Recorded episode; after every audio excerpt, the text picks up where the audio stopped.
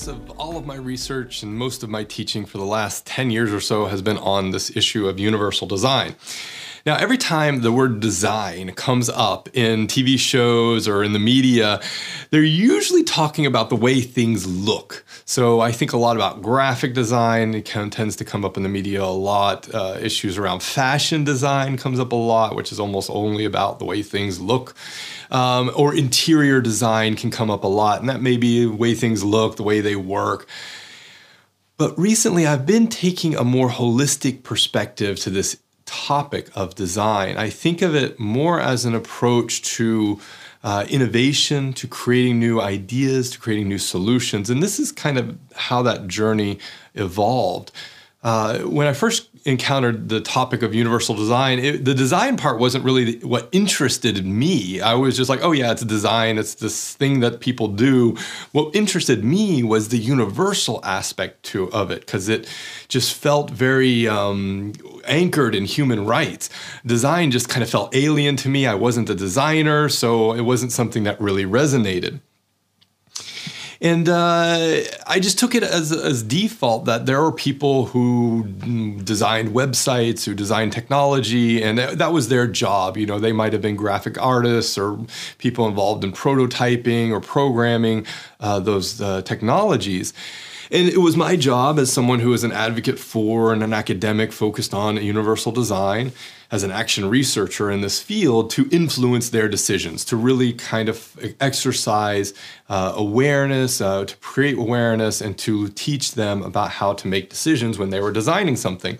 So I just really dismissed, generally speaking, this field of design altogether. I just said, you know, this is not something I'm particularly interested in, but universal part of universal design I was really interested in. Um, now, my university has a very large product design department. Uh, so, on occasion, I would mix it up with that group and I would try to learn a little bit about what product design was all about. And it for me just always seemed to come down to things like furniture. How do we design a piece of furniture to work a little bit better? How do we make a chair look more elegant or more ergonomic? Uh, and so, again, it didn't really resonate with me as a field. Uh, didn't feel compelling enough to give my attention. Now, bear in mind, I know nothing about design, product design. So, uh, you know, I'm, I'm, giving the field a very, um, uh, you know, an unfair uh, assessment, an unfair uh, evaluation but it really just kind of went into the same box that web design went into. It was just something that other people did. It wasn't necessarily something I was too interested in doing. A few years later, I had a chance to uh, create, uh, to, to, co-create, or to help uh, support a startup based in Kampala, Uganda, called Mafano. Now, that uh, company is focused specifically on business design, and I'd never heard of business design before. This was a totally new thing to me, but it kind of made sense. Okay, so if we just take design for a moment as being a uh, an approach to intentionally create something, to intentionally uh, acknowledge your decisions or uh, make some intentional decisions, uh, then we can think about that in relation to design. That if you're creating a new business or in relation to business design, so if we're creating a new business, uh, then we should be intentional about the choices we make when we're creating that business. Easy enough. And it fit really well with this whole idea of universal design and especially around innovation because then I could see that there is a connection between the way we approaching uh, universal design, the way we're approaching business design, the way we approach innovation, that all kind of linked together. Uh, and so now design for me kind of took on this entrepreneurial angle. So I could see that how entrepreneurs have to make decisions whenever they're creating that new business. And if we take a universal design perspective to that, then they're thinking about the social impact of those businesses. They're thinking about their products and services, how they can be usable for everyone. They're really taking a more critical approach to their business model, to how they market, and everything like that. So I dabbled there and started integrating this idea of business design into my overall work work in universal design, which I found to be pretty straightforward.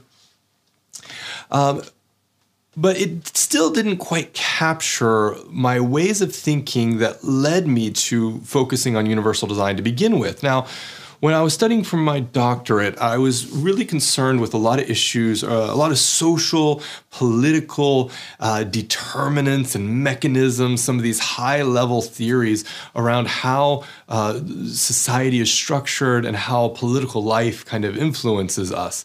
Um, and so I never really kind of thought that universal design hit these issues. They were kind of more abstract ideas that I could use to understand this field of universal design, but it was never that they were immediately connected to them until one day I met a student and she was doing a practical project on systems design. Now, I'd never heard of such a thing before. Systems design was just not something that was I was aware of. So I asked her, you know, explain it to me. I've never heard of this uh, this concept before. Tell me what it's all about. And I realized that systems design is actually a really compelling way of seeing universal design because when we take a kind of systems level approach, to the design of products, to the design of businesses, to the design of the world around us, when we take that approach, we can start thinking about how we can intentionally create social systems. And so this fits in with universal design really, really well because when we talk about social exclusion, when we talk about marginalization, if we can create social systems like educational systems, healthcare systems to be inclusive and to promote equality, that really gets to the heart of universal design, of what universal design is. So we can now, it, systems design really enabled me to take a more holistic view of the design process and how we see design. So now I was able to finally connect some of the higher level uh, theories and models around our beliefs and our values and how that influences the way we behave and integrate that with the universal design perspective. And this was a real uh, this was kind of a missing link for me that I, I needed in order to understand universal design even better. So now i have a way of thinking about universal design that doesn't just uh, stop at a product. It doesn't just stop at a user interface, for example. Um, it gets into uh, the way I see universal design. It gets into the, the businesses that how uh, and the organizations how they are designed how they are created it gets into the ways that we structure our social systems and all of that influences how we think and how we act and so I think of universal design now as less as a universal way of making something usable and more as a universal approach to understanding this field of design, to thinking about design. So the takeaway here is this do not close yourself off to new and different ways of thinking, uh, no matter who they can come from. Uh, when you shut yourself off to new ideas before you fully understand them, then you really stop learning. It's imperative that when we're uh, when we're exposed to new ideas, that we try to understand them and we try, if it's uh, if it's appropriate, to learn from them. So stay open to new knowledge, no matter where it might come from, because it can provide you with a new perspective and it can really help you you evolve your thinking.